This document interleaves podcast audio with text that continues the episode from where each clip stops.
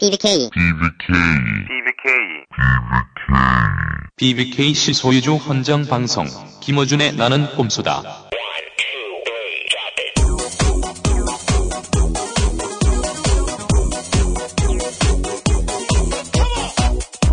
BBK 실소유주 헌정방송 동주 22회 시작합니다.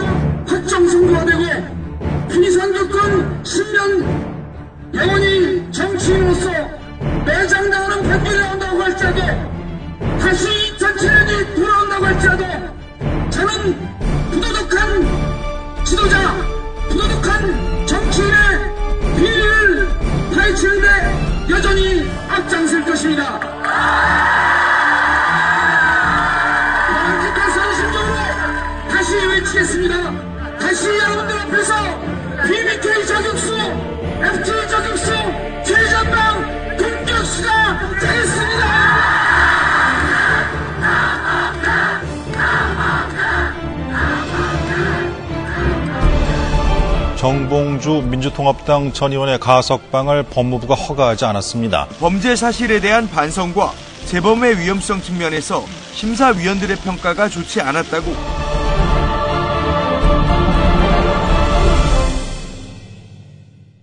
지난 10월 15일 정봉주 전 의원 가석방 심사 결과가 나왔는데 안 풀어줘. 은진수는 되고 정봉주는 안 되고. 정봉주 가석방에 은혜를 베풀거나 혜택을 달라 정치인한테 특혜를 달라 이게 아니었습니다. 원래 교통사고 어, 범 있지 않습니까? 그 사람들은 형기의 3분의 1 절반 정도 살면 거의 나옵니다. 절도범도 마찬가지고요. 경제사범 다 마찬가지입니다. 아예 안 가는 사람들도 많지 재벌들은. 네. 그리고 은진수 같은 경우는 감사위원이었습니다. 자신의 지위를 이용해서 돈을 받아 처먹고 부산저축은행 로비스트로부터 세 차례에 걸쳐서 7천만 원을 받고 자신의 친형을 제주도의 한 카지노 업체에 감사로 올린 다음 급여 명목으로 매월 천만 원씩 모두 1억 원을 받은 은진수보다 더 나쁘다. 누가 동의하겠습니까? 은진수는 갑자기 성우 목소리를 내고. 그러게 그래, 개새끼야. 심각하네. 야, 이 개새끼야, 왜 그래? 은진수는 야, 왜 성우 목소리를 내고 지랄이야? 은진수는 부산저축은행이 뿐만 아니라 다른 저축은행한테도 향응과 돈을 받은 정황이 있습니다. 근데 수사를 안 했어요. 가석방 불가 이유가 골때려 개전에 정이 없고 재범의 위험이 있다는 거야. 반성을 안 했다 이런 얘기죠. 야, 어떻게 개전을 하냐? 어? BBK가 각하하고 무관하다고 믿으란 거야? 씨와 어떻게 개전을 해? 그리고 더 웃긴 거는 나는 재범의 위험이래. 음, 각하가 BBK를 또 만들 건가 봐. 주가 조작을 또 하고 둘 다 말이 안 되지. 가석방 심사위원회. 그분들이 무슨 힘이 있어. 오다가 그렇게 떨어진 거지. 아니 그래도 그렇게 법 가지고 양심을 팔아 가지고 그렇게 각하한테 잘 보이면 좋나? 어, 법무부 장관 권재진, 법무부 차관 길태기, 길태기 이 사람이 가석방 심사위원회 위원장이었습니다. 권재진 길태기. 예.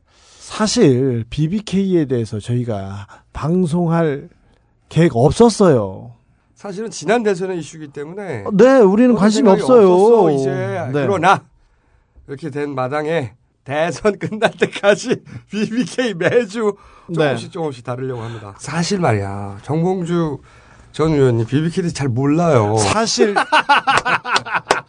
사실 정봉주가 얘기하는 거 얘기인데 셋이 모여서 막 얘기하잖아.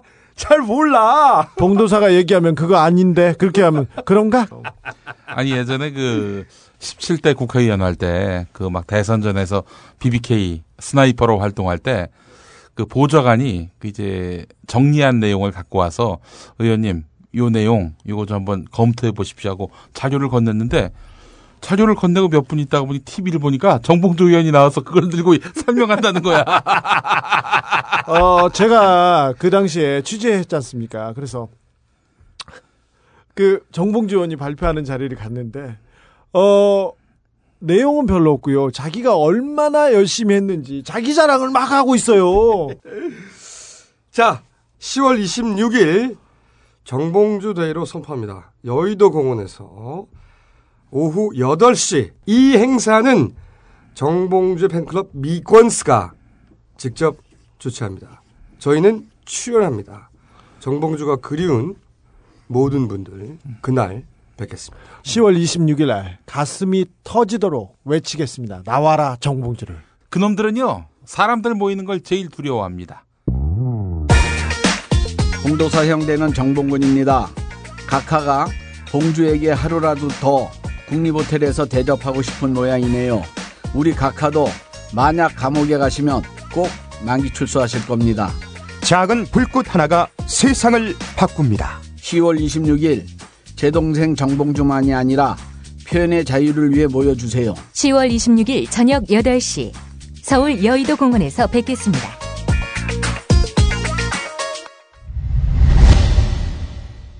자, 두 번째 공지가 아 요거 좀 알려두고 싶어서 저희가 이 정준길 가로수길을 만들었다는 걸 모르시는 분들이 아직 있더라고. 저희가 어, 정준길 새누리당 공보위원 전 공보위원 거짓이 뽀록나자 들이받은 가로수 있잖아. 네. 그 가로수를 천연 기념물로 지정함이 마땅하다. 음. 어 그렇게 억울한 봉변을 당한 가로수에 넋을 기릴 것을 촉구하는 플랜카드를 우리가 걸었어 거기다가. 사람들은 가로수길로 가서 정준길 가로수를 찾는 사람들도 있었어요.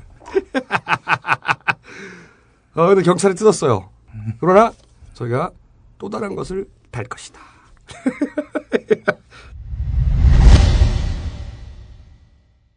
낙검수 청취자 여러분, 안녕하십니까.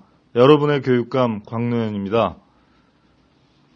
조금 전 대법원 판결이 있었습니다. 법의 분별력에 대한 저의 믿음이 깨지고 말았습니다. 지금 이 순간 누구보다도 여러분들이 가장 먼저 생각납니다. 사건 초기 저에 대한 빗발치는 비난 속에서도 저와 함께 기꺼이 비를 맞아주셨던 낙곰수 여러분께 진심으로 감사의 말씀을 드립니다. 비록 대법원의 확정 판결이 있었지만 저의 행위가 실체적으로 무죄임은 이미 1, 2심 재판을 통해 분명히 밝혀졌습니다. 여러분 정호승 시인의 봄길 시 아시죠? 제가 참 좋아하는 시입니다. 그 시에 나오는 바로 그 사람이 되고 싶었거든요. 이 시를 여러분께 낭송해 드리는 것으로 제 감사와 연대의 인사를 마무리할까 합니다. 길이 끝나는 곳에서도 길이 있다. 길이 끝나는 곳에서도 길이 되는 사람이 있다. 스스로 봄길이 되어 끝없이 걸어가는 사람이 있다. 강물은 흐르다가 멈추고 새들은 날아가 돌아오지 않고 하늘과 땅 사이에 모든 꽃잎이 흩어져도 보라 사랑이 끝난 곳에서도 사랑으로 남아있는 사람이 있다. 스스로 사랑이 되어 한없이 봄길을 걸어가는 사람이 있다.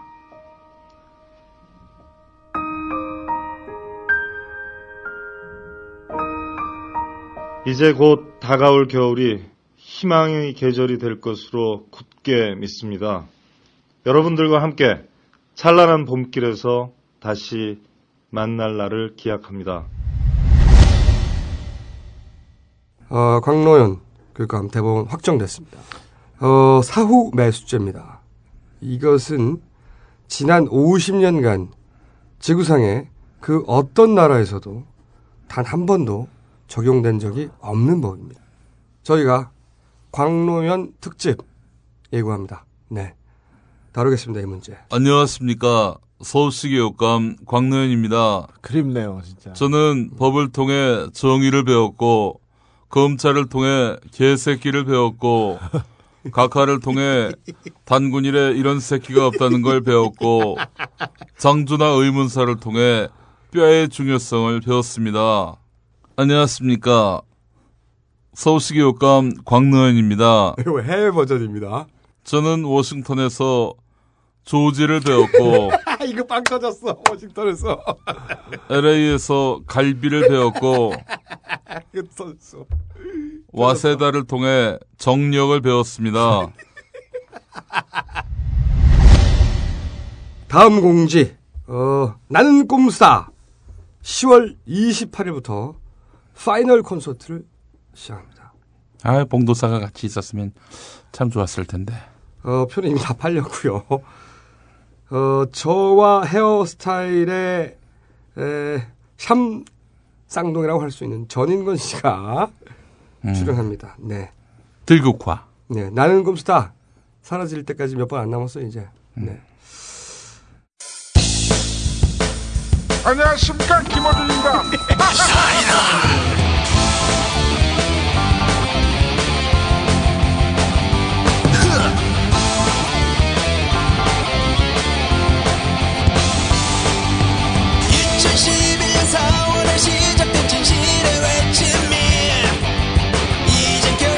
결전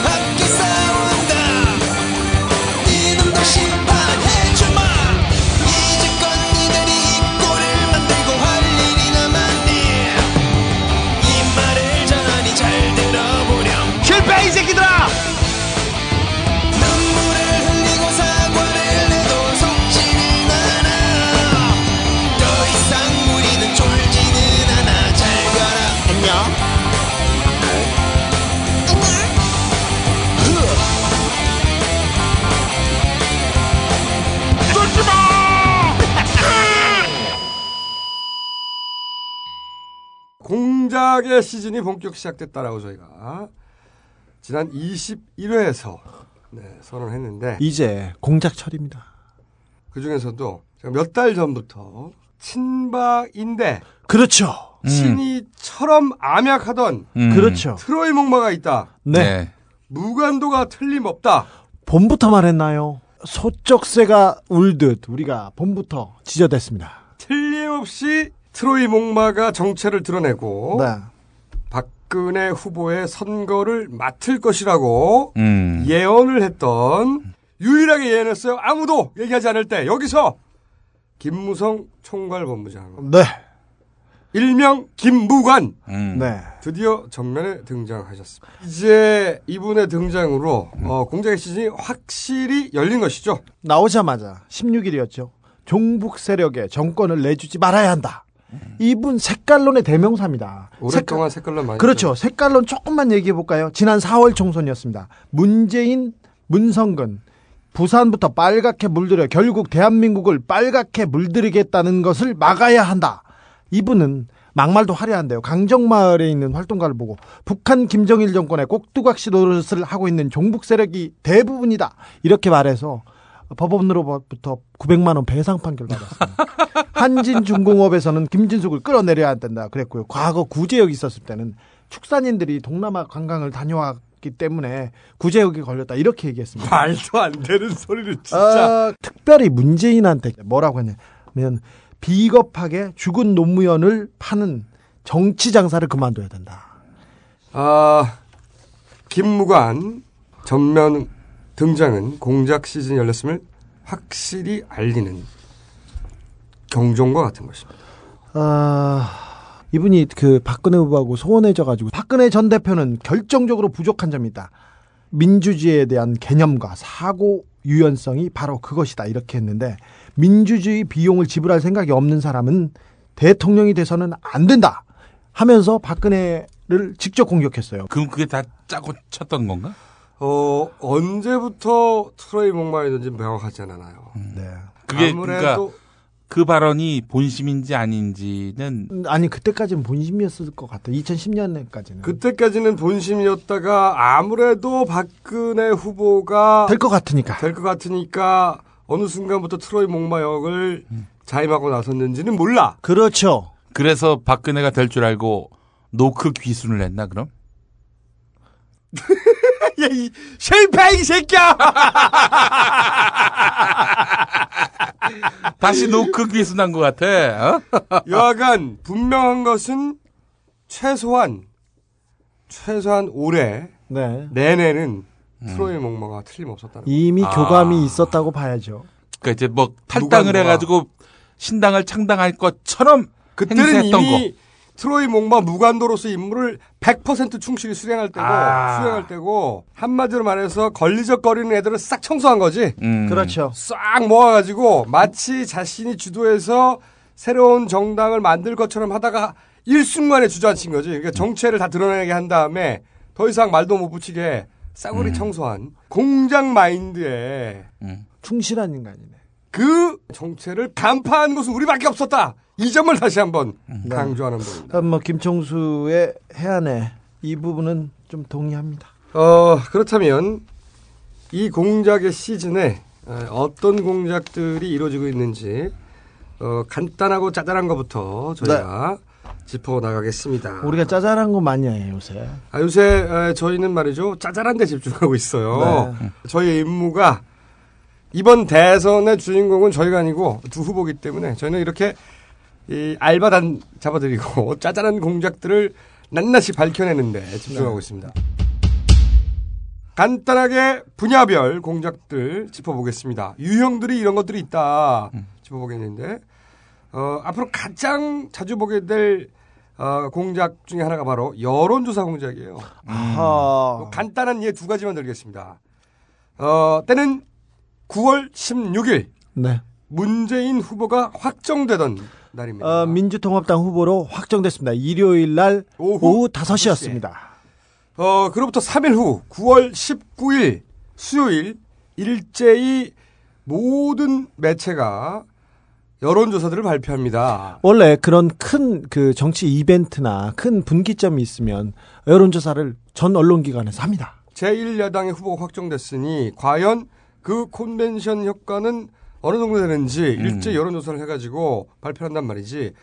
이때 처음으로 문재인 후보가 박근혜 후보를 앞서는 여론조사가 발표가 돼요. 그렇죠. 일제히 보도했습니다. 언론에서. 그런데 이날 조선일보의 일면에 실린 여론조사는 박근혜 후보 47.6%, 문재인 후보 40.7%. 어, 컨벤션 효과가 없다는 얘기구만. 그렇죠. 컨벤션 효과가 반영되려면 9월 16일 일요일 날 확정됐으니까 일요일 날, 월요일 날, 화요일 날 조사해서 수요일 날 발표해야 될 거 아니야. 음. 그런데 이날 조선일보에 실린 여론조사는 그 전주 음.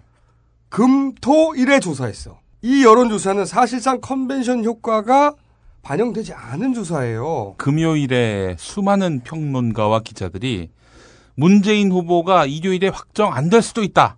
이렇게 예측을 했습니다. 자기들 원하는 얘기를 그렇지, 결선. 투표로 간다. 이런 얘기인데 조선일보가 여론조사를 시작하던 날 아침 YTN 뉴스 현장 경기도 서울, 그러니까 수도권의 선거인단이 53만 명쯤 됩니다. 그러니까 딱 절반이에요. 여기서 1차에서 끝내려면 문재인 후보가 여기서 절반을 해야 됩니다. 여기서 과반 득표를 해야 되거든요. 그러니까 수도권에서 49를 해도 안 된다는 뜻입니다. 그러니까 과연 수도권에서 50을 할 수 있느냐. 이건 문재인 후보한테도 굉장히 어려운 숙제입니다. 어, 그래서 저는 과반에 실패해서 2차 결선 투표까지 갈 가능성이 좀 더 있다. 개인적으로 그렇게 보고 있습니다. 그러니까 조선일보도 컨벤션 효과가 정말 궁금해서 조사를 했다면 당연히 1월화 조사한 걸 발표해야 되는데 이 조사는 금토일 조사한 거야. 그거를 수요일 날 발표하는 거야. 마치 컨벤션 효과가 반영된 여론조사인 것처럼 이런 게 바로 사기예요. 이런 게 공작이고 사람들은 전형적인 조사 시기를 가지고 장난치는 사람입니다. 아니 독자들은 어 안철수 몇 퍼센트, 문재인 몇 퍼센트, 박근혜 몇 퍼센트 거기에 관심을 두지 몇월 며칠에서 며칠까지 이거는 잘 안 보거든요. 조사 방식도 잘 안 보고. 아, 조선일보는 원래 미디어 리서치와 계약이 되어 있습니다. 근데 이 조사만 갑자기 아산정책연구원의 리서치 앤 리서치 결과를 가지고 오는 거예요. 근데 그거는 금토일 거야. 금토일 거를 마치 일월화의 여론조사 인 양 그렇게 착각하도록 일면에 실어서 수요일 날 발표하는 이것이 바로 여론조사를 가지고 장난치는 공작의 전형적인 사례다. 이 사기꾼 새끼들. 일부러 그런 거야. 일부러. 네. 당연히. 자, 또 있어요. 이런 사례. 어, 추석이 지나자 막 발표됐지. 당연히 궁금해서. 그런데 여기서 국민일보만 박근혜 후보가 야권의 후보들을 다 이깁니다. 음. 우리 큰 목사님이 사실상 실소유 주인.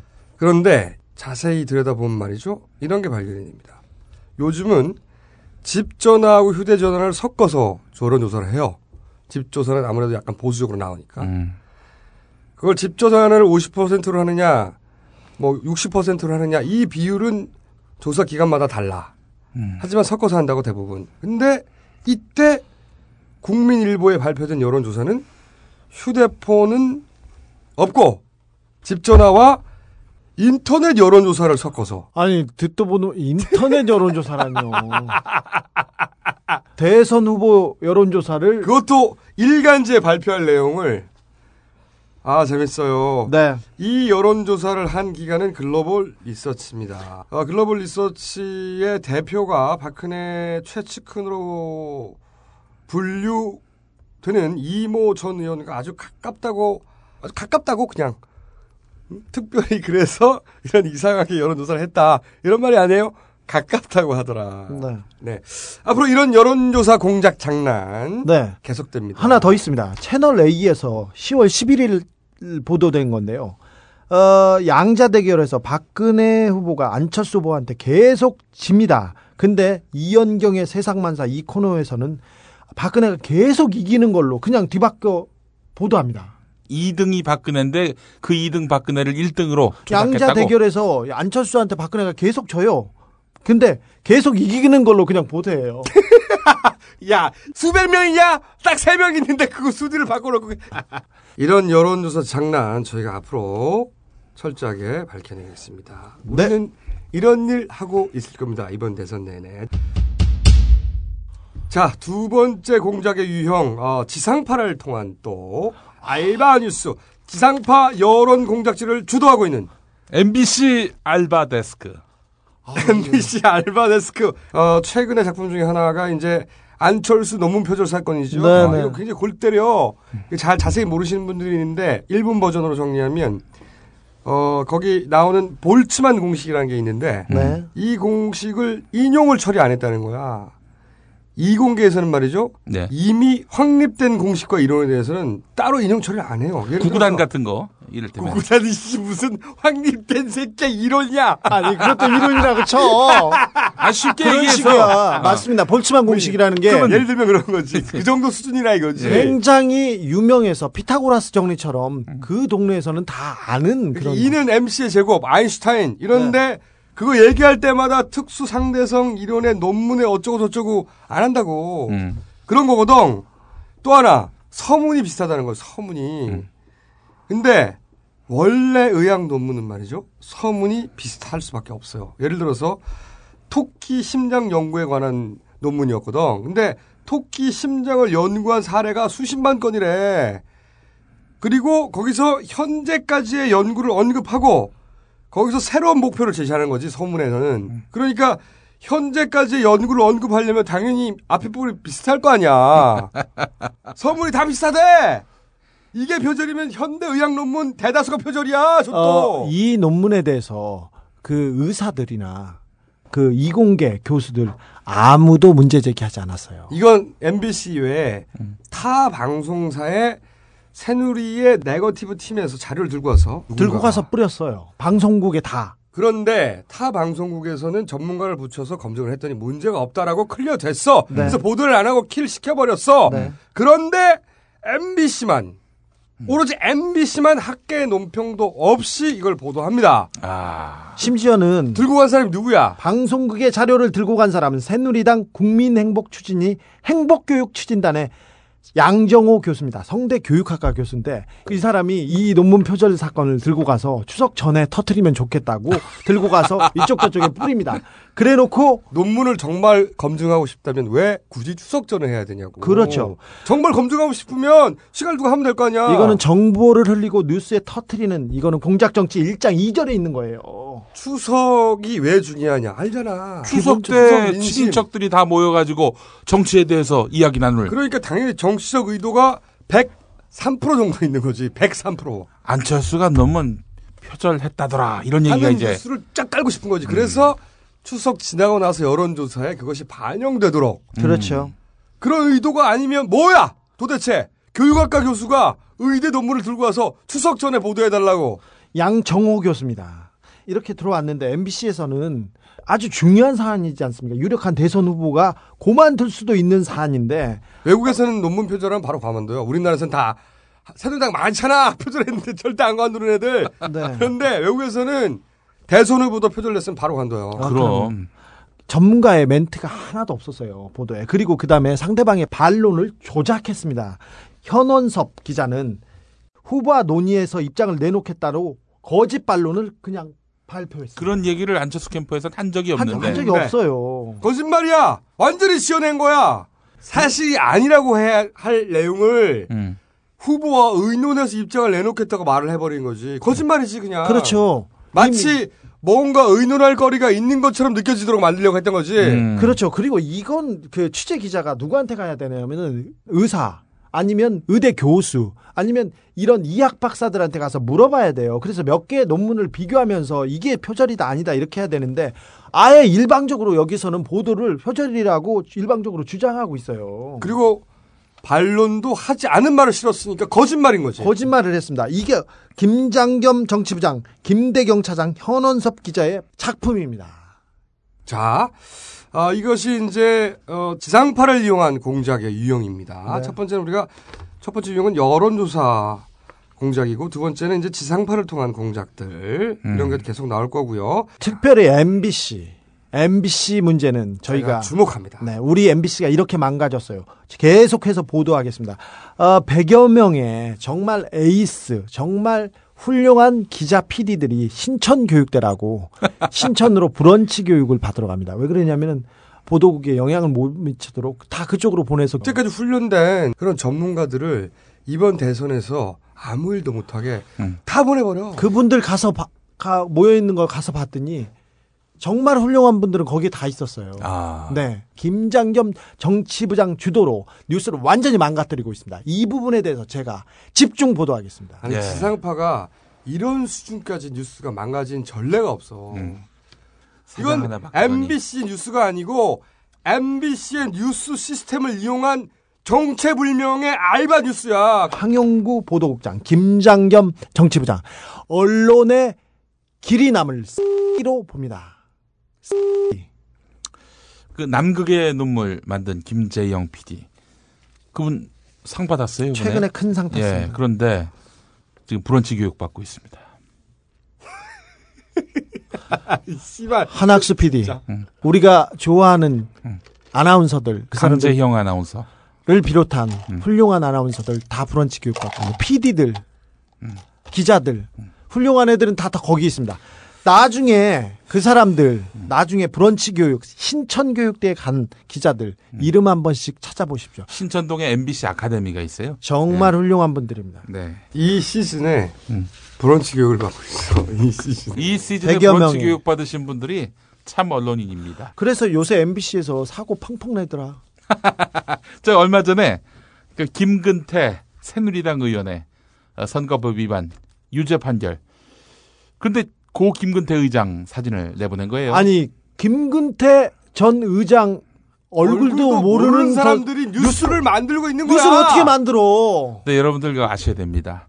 그 화면을 스크린샷 해가지고 최초로 트위터에 올린 사람이 바로 접니다. 백- 며칠 백- 뒤에, 5일 백불. 뒤에 MBC가 또 같은 정오 뉴스에서 아, 중국이 북한에다가 아, 100만 달러의 돈을 기부한 내용을 100달러를 기부한 걸로 이렇게 보도를 했어요. 예.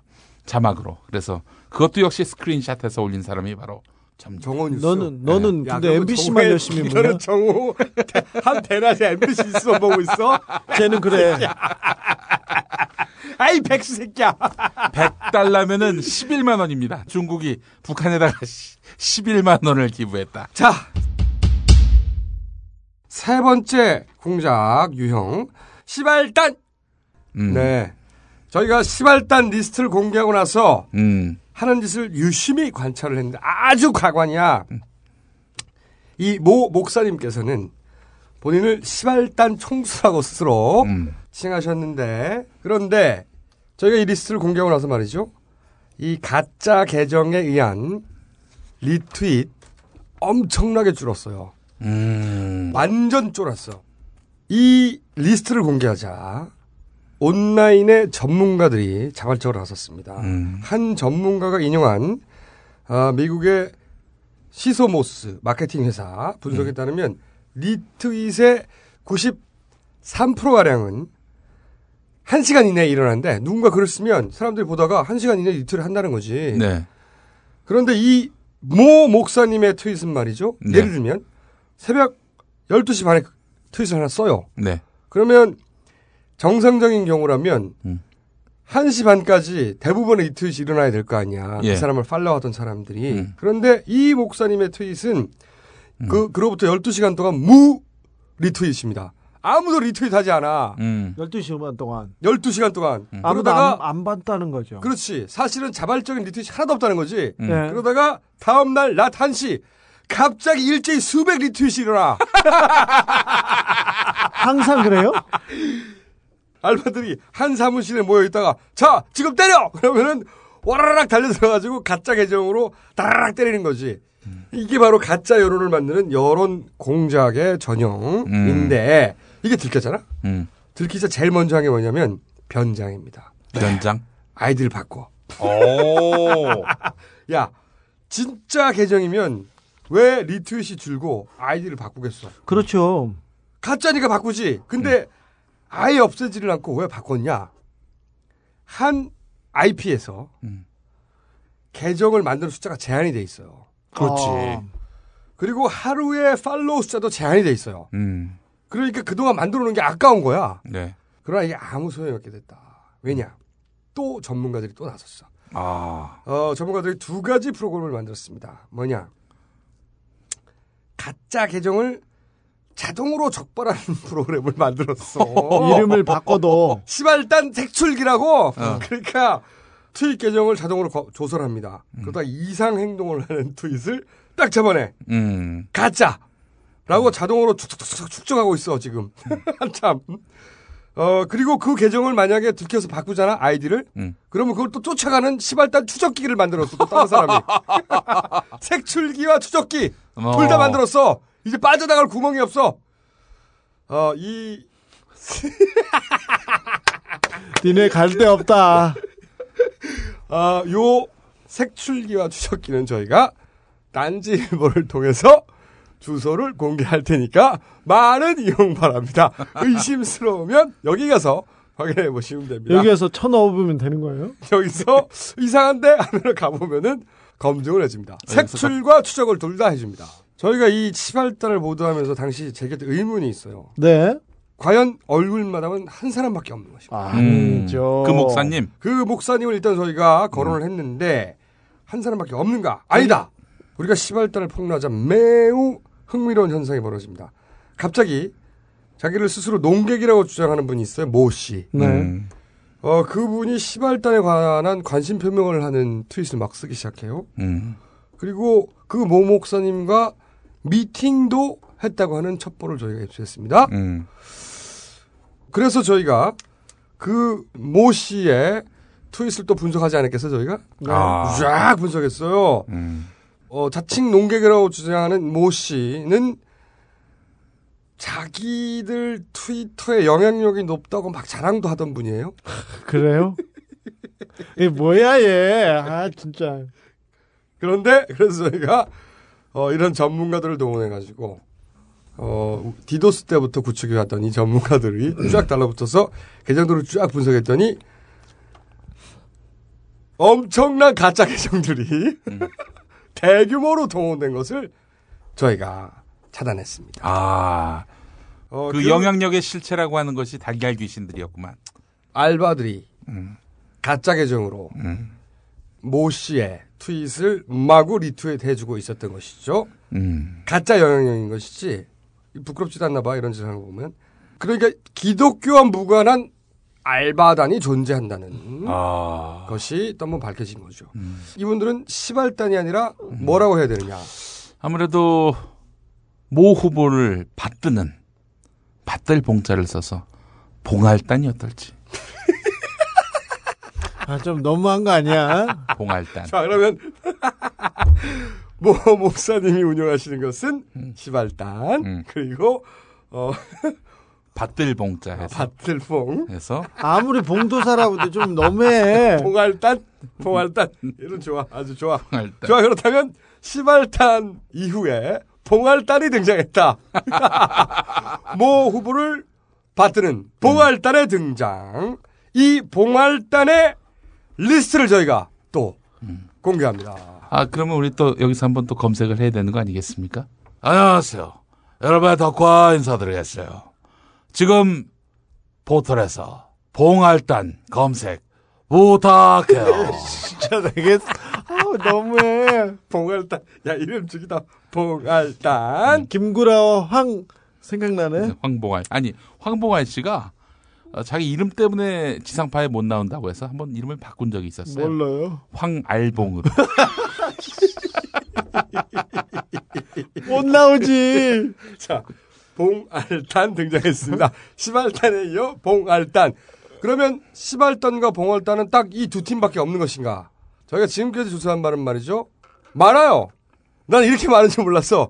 많습니다. 앞으로 계속 밝혀드리도록 하겠고 오늘은 봉알단 리스트 딴질보에서 확인해 보시기 바랍니다. 그리고 그때 저희가 제기했던 의문 중에 하나가 뭐냐면 과연 이 메시지를 자기들이 알아서 쓰는 것인가? 아니면 누군가와 협의하는 것인가? 타이밍이나 내용을. 컨트롤 타워가 있느냐? 그때 모 목사님과 새누리당의 커넥션을 저희가 찾았죠. 네.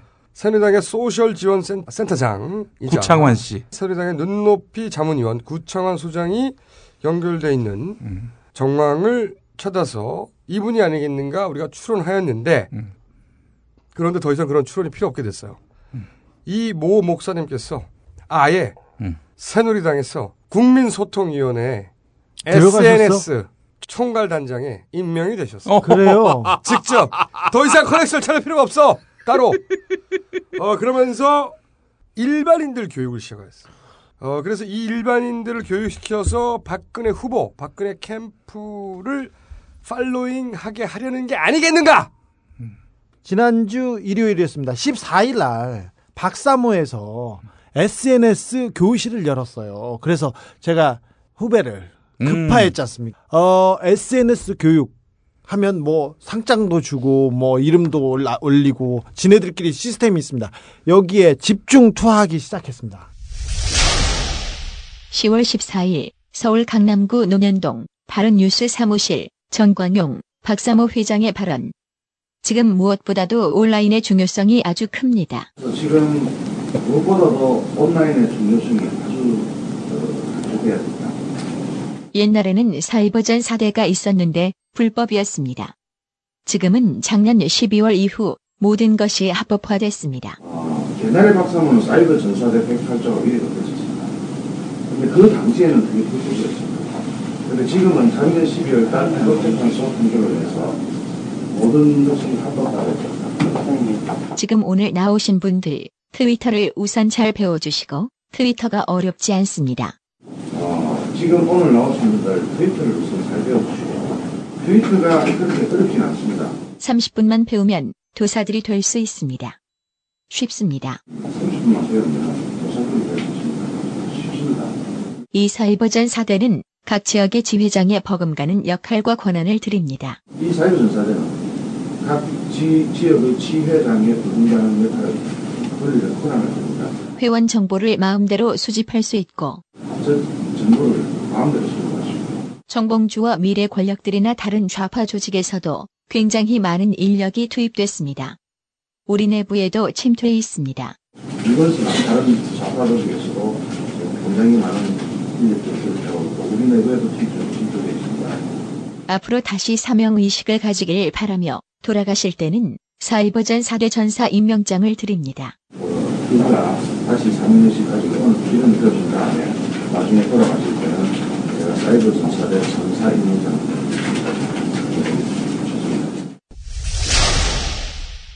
진화가 일어났어요. 자발적인 팔로워가 없다 보니까 돈을 들여서 교육을 시켜서 네. 팔로워를 시키는 거예요. 그래가지고 영향력이 있다 이러려고. 음. 그리고 또 다른 첩보이란 말이죠. 새누리당의 국회의원 부인들도 지금 교육을 시키고 SNS 있다는. 교육을. 네.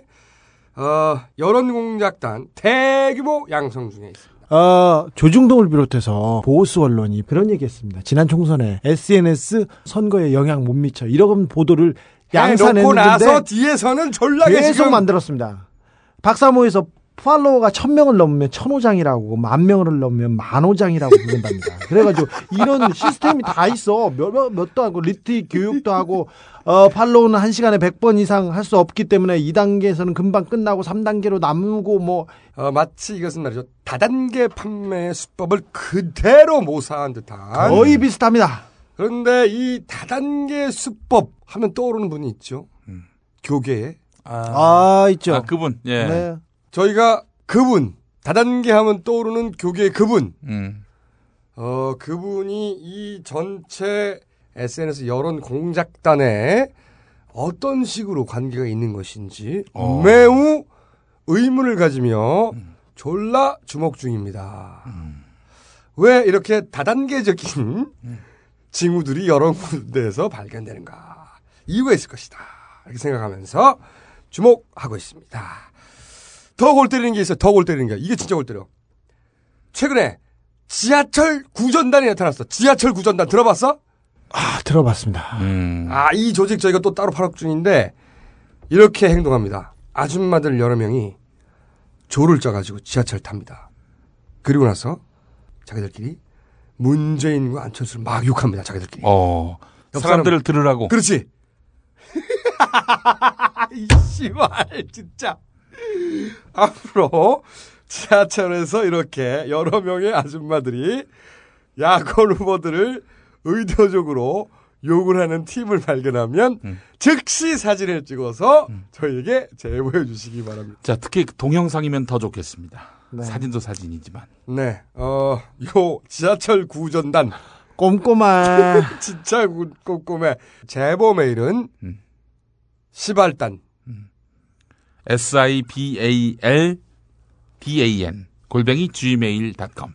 시발단 gmail.com입니다. 네. 어, SNS에서 이렇게 활동하는 사람은 임명장도 주는데 사이버 전사대 특별대원으로 이렇게 위촉하는 그런 임명장도 줘요. 아니 근데 그게 진짜 다단계 방식이라니까. 그렇죠. 다이아몬드 어쩌고저쩌고 하면서 등급을 나눠가지고 이거 근데 다단계 전문가가 들어와서 만든 거예요. 내가 보니 그래서 그래서 그 양반이 그래서 내가 그 양반에 떠올랐다고 그랬잖아. 내가 이걸 가만히 들여다보니까 진짜 다단계적인 마인드를 가지고 짠 거야 구조를. 음. 요 촉이 좋잖아 내가. 틀림없이 그분과 관련이 있다고 생각하며 몇 주 전부터 들여다보고 있어요. 야, 그 양반이 그렇게 타락했나? 아우. 그분이 어디까지 연루되어 있는지 봅시다. 어, 새누리가 말이죠. 이런 식으로 알바들을 운영하고 하는 것은 하루 이틀이 아닙니다. 네. 지난 21회에서도 제가 얘기했지 않습니까? 새누리당 청년위원장 출신의 손인석 씨가 구속 직전에 작년 10월 26일 서울시장 선거 때 나경원 후보 트위터 알바비를 자기가 줬다고 자기가 줬다고 고백을 했고 네. 그걸 진술한 내용을 남기고 구속이 됐어요. 네.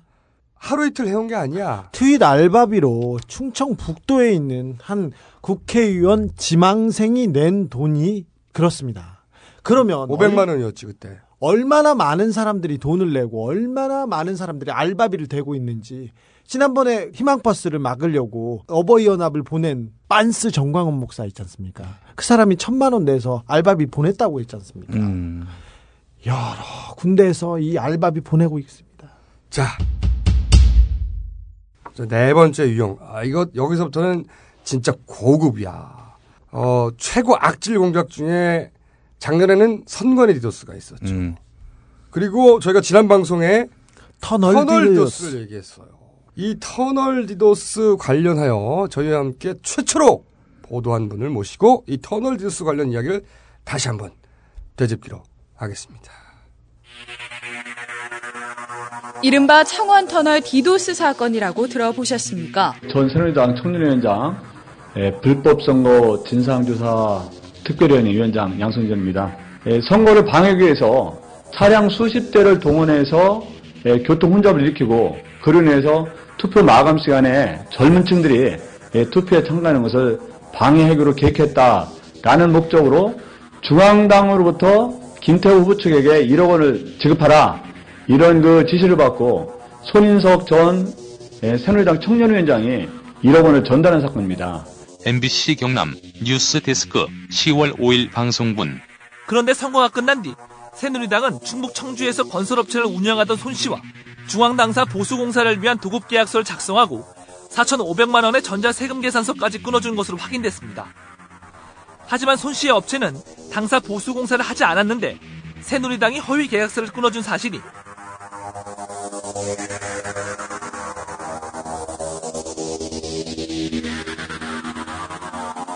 현재 온 오프라인과 정치권에 적잖은 파장이 일고 있습니다.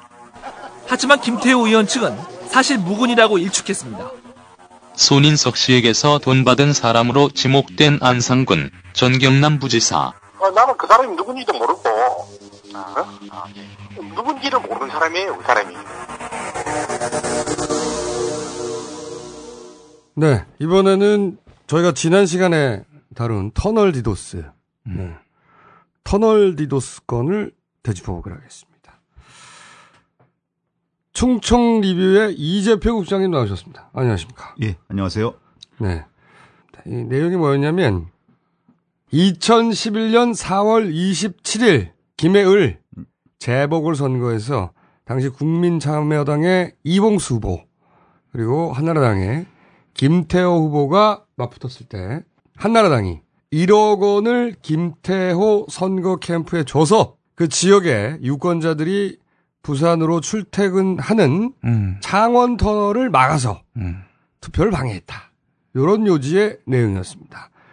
어, 그런데 당시 그 1억을 김태호 선거 캠프에 전달한 손인석 씨가 이 내용을 구속 직전에 폭로를 했고, 어, 그 구체적인 내용으로는 자신이 5천만 원을 전 경남 정무부지사 안상근 씨에게 김태호 전 경남도지사의 최측근으로 알려진 인물입니다. 대학 후배죠? 네. 근데 이분은 또 지역 방송에 나와서 손인석 씨를 알지도 못한다고. 나는 손인석 씨가 누군지 몰라요. 나는 그 사람을 몰라요. 근데 가슴은 왜 두근거려? 돈 주니까? 5천만 원을 어쨌든 안상근 씨에게 전달했다고 하고, 어, 그리고 그 다음날, 바로 다음날, 손인석 씨의 측근 임세빈 씨, 이분도 역시 현재 수감되어 있습니다. 통해서 나머지 5천만 원을 김태호 당시 후보 선거 캠프 사무실에 전달했다. 이런 내용입니다. 네. 그리고 그 돈은 또 되돌려 받았어요. 그렇습니다.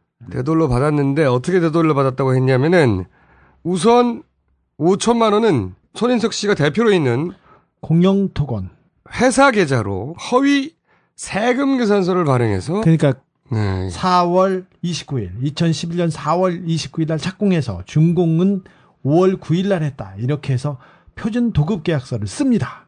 도급인으로는 한나라당 원희룡, 수급인으로는 공영토건의 손인석이 도장을 찍었습니다. 당시 원희룡 전 의원은 사무총장이었죠. 사무총장은 당의 살림을 책임지는 사람입니다. 그렇게 해서 발행한 전자 세금 계산서도 있어요. 세금 계산서 승인 번호가 2011-0502로 시작하는 네. 전자 세금 계산서가 발행이 됐습니다. 돈을 받았다는 것은 확실한 거죠. 공급 받는 자가 한나라당입니다. 공사를 실제로 하지 않았던 것으로 확인됐고요. 한나라당이 공사를 발주하는 것처럼 음. 해서 어, 계약서를 하나 써서 그 돈을 줬다는 얘기고 실제 그 공사는 이루어지지 않았고 그 공사는 현장은 서울특별시청 눈포구 여의도동 14-31번지 한양빌딩. 음. 하나라당 당사죠. 네. 이렇게 해서 5천 원 돌려받았고요. 나머지 5천 원 어떻게 돌려받았느냐? 당 총무국에서 총무국 국장으로부터 현금으로 수령하였다고 자필 문서를 남기고 왔어요. 네. 네. 여기까지가 사건의 내용인데 저희가 궁금한 게 있습니다. 네. 어, 손인석 씨가 이제 구속 직전에 이 내용을 자필 문서로도 남기고 또 당시 표준 도급 계약서 세금 계산서 자료를 남기고 나가 갔죠. 자기 말에 신빙성을 얻는 증거들을 네. 남겨놓고 갔습니다. 입증 서류들을 남기고 갔고 그것이 이제 저희 손에 있는데 근데 창원 터널을 막아라 두 가지 방법으로 하라고 그랬단 말이죠. 그러니까 어, 불필요한 공사를 하거나 차량을 렌트하여 음. 어, 오전 오후로는 그 나이 드신 유권자들을 실어 나르고 실제로 실어 나르다가 걸린 그 카니발 승용차가 있었습니다. 그래서 선관위에 고발되기도 했습니다. 파출소에 고발됐고 선관위에도 고발됐는데 나중에 뭐 동네 노인분들을 실어 나르기만 했다고 해서 유야무야 되- 됐습니다. 사실 그때 신고 접- 접수가 됐고요. 수사를 똑바로 했으면 이게 그 당시의 수사 기록으로 남아 있을 뻔했습니다. 당시 실어 나른 정황은 나왔습니다. 그러니까 불필요한 공사를 하고 실어 날라라. 이 이야기를 손인석 씨가 누구한테 들었다는 겁니까, 근데? 제가 사실은 이제 이 추석 명절이 끝난 이후에 바로 아침에 면회를 가가지고 몇 가지 사실들을 이제 확인을 했는데요. 아까 그 안상근 정무부지사도 손인석 씨를 모른다고 했는데 모른다고 했어요. 예, 손인석 씨도 안상근 정무부지사를 알고 준 건 아닙니다. 예, 예, 김해 사무실 가서 이 사람을 만나게 된 거고 여기도 보면은 일말의 진실이 있네요. 서로 잘 알던 사이는 아니네. 아, 아닙니다. 네. 그래서 여기도 보면은 안 물음표 물음표로 돼 있어요. 안상근이라는 건 저희가 이제 나중에 확인한 거고 안 물음표 물음표 가로치고 전 경남 부지사로 정무부지사로 돼 있는 거죠. 그래서 첫 번째 가서 물어본 게 뭐였냐면 내용을 보면은 전부 다 들었음 들었음으로 돼 있거든요. 그래서 이 터널 디도스에 대한 내용을 어 누구로부터 들었냐를 물어보니까 안이라고 하더라고요. 안. 안. 어, 경남 정무부지사였던 안상근이냐라고 했더니 고개를 끄덕끄덕 하면서 손으로 음. 이 면, 면회실 안에 있는 이 녹음서를 가리키더라고요. 아. 녹음되고 있으니까 맞다라고 얘기를 이제 눈치서 표시를 해줬고요. 그래서 그 부분까지가 정확히 확인이 된 거고요. 그러니까 이제 본인은 돈을 들고 가서 전달했는데 음. 이 돈의 목적이 뭐냐라고 물어보니 당시에 안상근 전 정무부지사가 네. 이 돈으로 이러이러한 일을 하려고 한다라고 본인한테 말해줬기 때문에 알았다는 거죠. 예, 그렇습니다. 예, 그 분명히 확인을 했고요. 돈 1억을 갖다 줘라고 말한 사람이 있었고 네. 그래서 알겠습니다 해서 돈을 마련해서 1억을 안상근 정무부지사에게 갖다 줬는데 이 돈은 터널 디도스를 하려고 하는 돈이다라고 안상근 당- 어, 전 정무부지사로부터 들었어요. 그러면 그 앞에 그 돈을 갖다 줘 하는 사람은 누구냐고 물어봤더니 그 저에게도 그 이 손인석 전 위원장이 구속 직전에 전혀 그 말을 하지 않고 입을 닫았던 부분이고요. 어, 구속된 이후에도 그 민주당 양승조 의원이 두 차례 면회를 가서 이 부분을 물었는데 다른 부분들은 다 이 정확히 설명해 주면서 어, 이 부분 정확히 말하지 않았다는 겁니다. 과연 그 인물이 누구인지는 뭐 대략 짐작은 가지만은 아직까지는 여기서 좀 정확히 밝히기는 어, 힘든 상황인 것 같습니다. 사실 수사에 들어가면 이 표준 도급 계약서 그리고 가짜 세금 계산서 이 내용이 분명히 있지 않습니까? 그래서 이걸 따지고 누가 지시했는지는 금방 나옵니다. 이거 수사로 금방 밝혀질 부분입니다. 이거. 근데 왜 기사가 이렇게 안 나오는 거야? 기사를 안 써요. 오히려 네티즌들이 댓글을 10만 개를 달았어. 10만 개면은 우리 각하만 도달할 수 있는 수치야. 다음에서 댓글 많이 달리는 기사를 이렇게 따져보면요. 매일 많이 달리는 기사가 몇천 개 2천 개, 4천 개 수준입니다. 뭐- 오직 각하만이 만 개대에 도달할 수 근데 이게 있는데 10만 개야. 댓글이 10만 개가 달린 기사를 난 본 적이 없어. 언론에서 무시하고 있습니다. 검찰, 경찰, 사정기관에서 무시하고 있는데 외면하고 있는데 국민들은 다 압니다. 이게 얼마나 중요한 사건인지 터널 디도스가 민주주의를 얼마나 회방하는 사건인지 국민들은 알고 있습니다. 국기문란 행위지 이건 한마디로 그렇죠. 얘기해서. 정황도 있고 그리고 돈을 전달한 사람의 진술도 있고 도급 계약서도 있고 세금 계산서도 있습니다. 돈이 오고 간 정황도 정확히 있습니다. 잡힐 진술서도 있어요. 근데 수사가 안 된다. 우리가 그냥 두고 볼 수 없잖아. 이 사건이 죽지 않도록 어, 또 포탈에 저희가 도장을 찍어야 되겠어요. 절대 저희들은 놓치지 않고 끝까지 추적해 나갈 겁니다. 안녕하세요. 여러분의 덕화 인사드리겠어요. 다시 한번 터널 디도스 검색 부탁해요. 야 그렇게 부탁하니까 네. 사람들이 부탁 들어줘. 친절해. 사람들이 너무 친절해.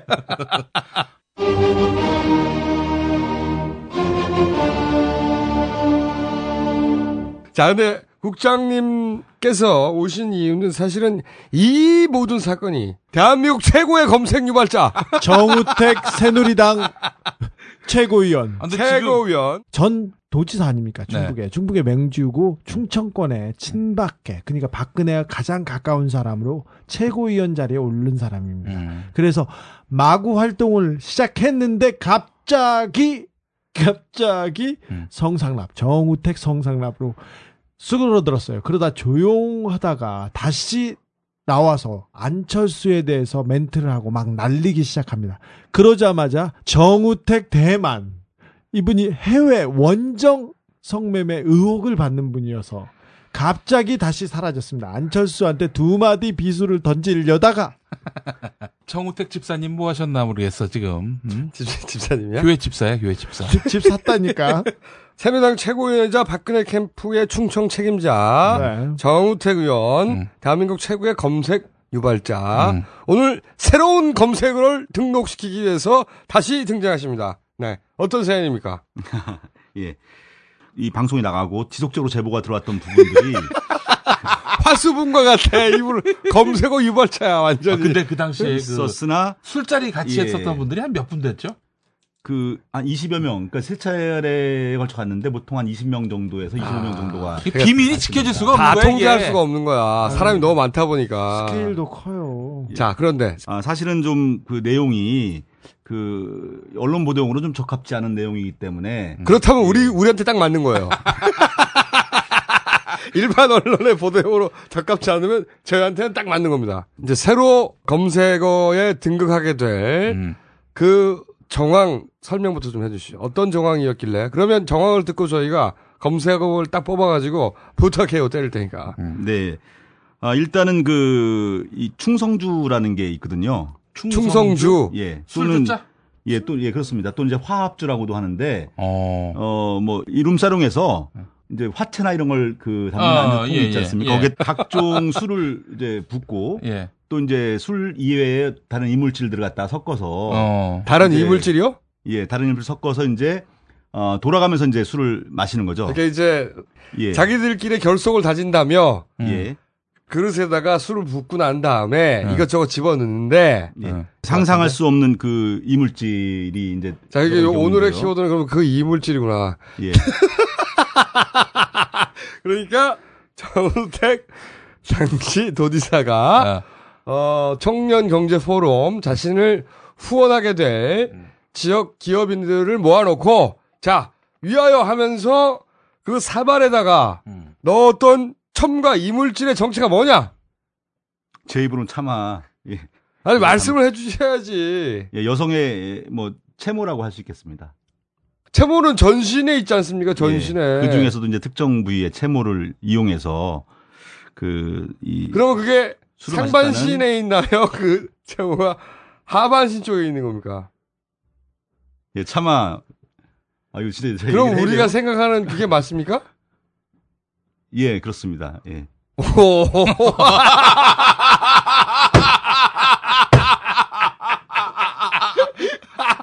그러면은 그 여정원을 세워놓고 그걸 채취를 한단 말이에요? 예, 뭐, 그, 그 부분에 대한 부분들은 이제 2008년도 증언했던 그 사람으로부터 어, 정확히 들었고요. 상식적으로도 그걸 뭐, 그 채취하러 밖에 나가서 구해올 수는 없는 거잖아요. 아니 그게 그거 어떻게 그렇게 할 수 있지? 아, 그러니까요.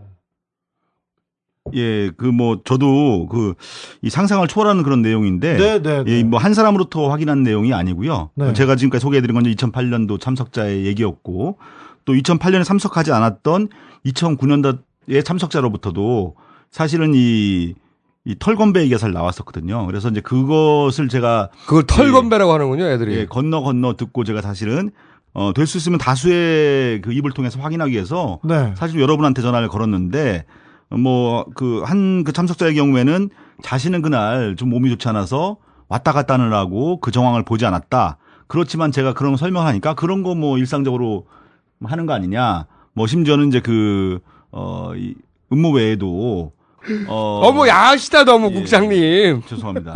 예. 그뭐 옷을 빨아서 예. 옷이요? 예. 옷을 빠는 경우 옷이 뭡니까? 어떤 옷이요?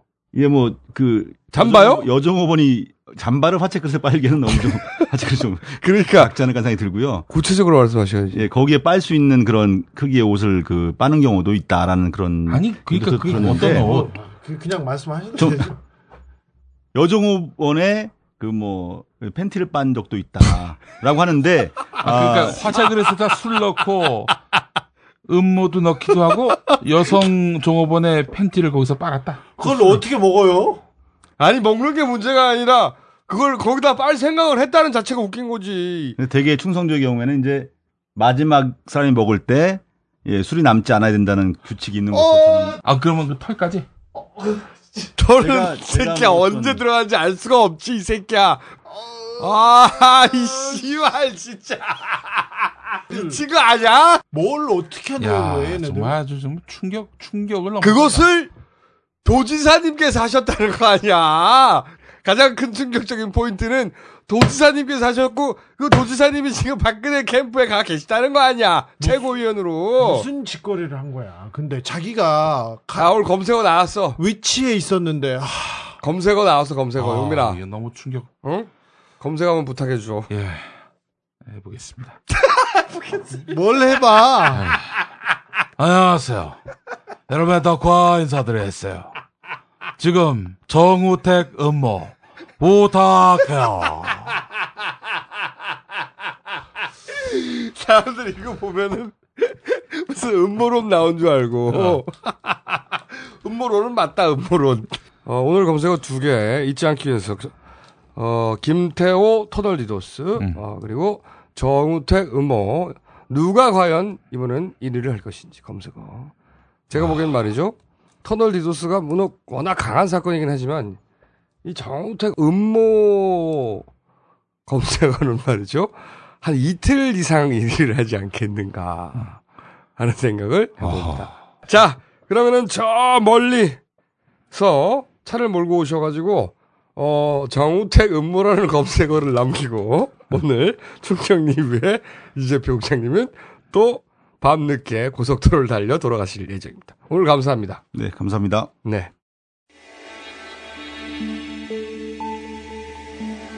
큰 화채 그릇에다가 술을 부어 돌려서 마시는 거지.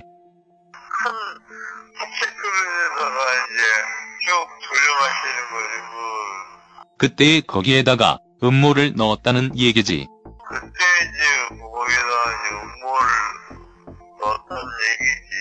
심하게 놀 때에는 아가씨가 입던 팬티를 화채 그릇에 넣어 빨고는 짜는 거지.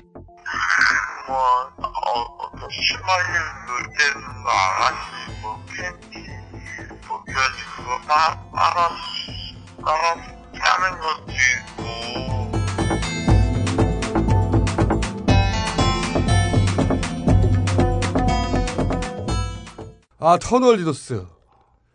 이런 짓을 하고도 그냥 넘어가면 그게 나란가? 씨발.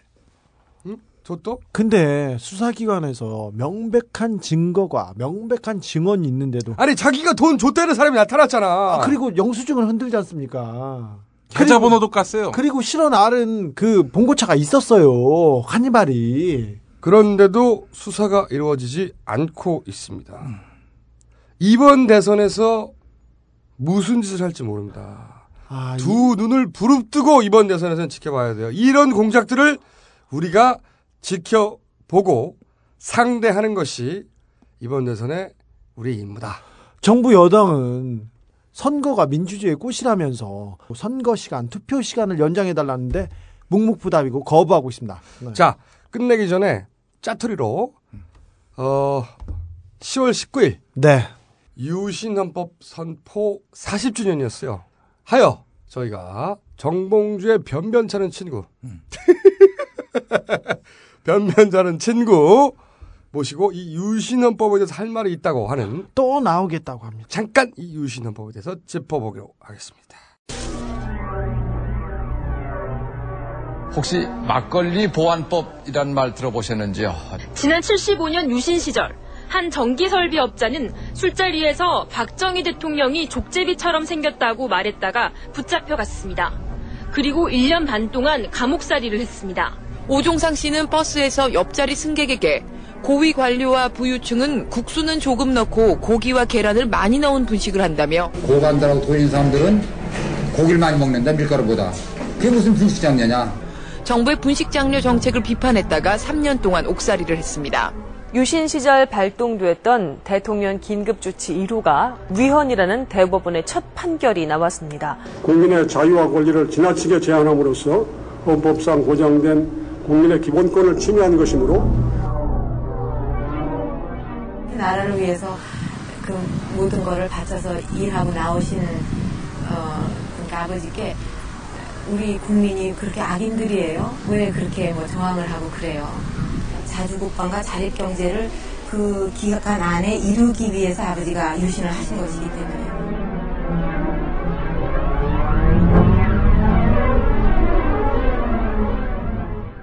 어, 민주당 역사상 가장 예기치 않은 대표이자 최단기 대표이자 20일 동안 불타는 대표. 4개월 만에 대표 되시고 최단기 20일 동안 대표를 하신 20일 동안 가장 왕성한 활동력 보여주셨어요. 어, 그리고 전 국회의원 후보 낙선이죠. 예. 그리고 현 상임고문 사실상 실질적인 백수. 아니 그런 거 해봐야 당비만 더 내요. 뭐 문성근 당직 갖고 있으면. 상임고문 나오셨습니다. 네 반갑습니다. 안녕하세요. 이분은 원래 예, 벙커에 강연에 있다가 나와가지고 어, 별로 할 일이 없다고 해서 출연까지 예. 네. 가는 길에 끌려오셨고요. 아 그리고 그 옆에는 어, 어떻게 알았는지 귀신같이 녹음 시간을 알고 본인이 직접 출연 시간을 지정하여 출연하신 네. 아, 여기서 출연이 아니라 출현. 출현. 이분은 이분은 자기가 나오기 시겠다고. 저희가 이제 보통 섭외를 하는데 이분은 자신의 어, 출현 시간을 저희에게 통보하시고 셀프 섭외. 어, 정봉주와 그 변변찮은 친구들 넘버원 정청래 의원 나오셨습니다. 재선 의원입니다. 네. 지금 인사해요? 네, 인사 들어가 주십시오. 왜냐면 BGM을 틀어야 되잖아.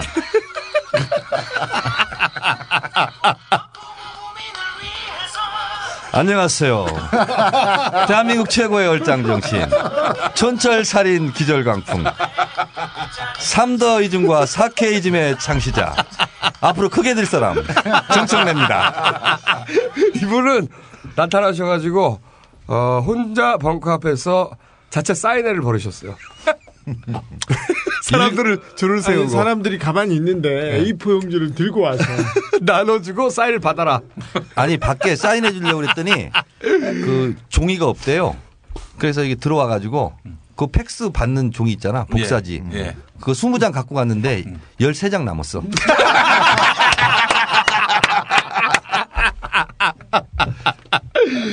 아, 이 두 분은 말이죠. 지금 굉장히 바쁘게 돌아가는 문재인 캠프에 아무런 일도 하지 않고 계십니다. 아니 나는 있잖아요.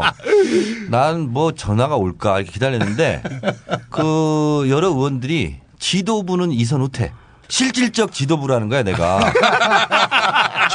그리고 정청래 의원께서 와서 어, 문재인 캠프의 문제점에 대해서 계속 얘기하는데 결론은 하나. 정청래를 중용하지 않는다.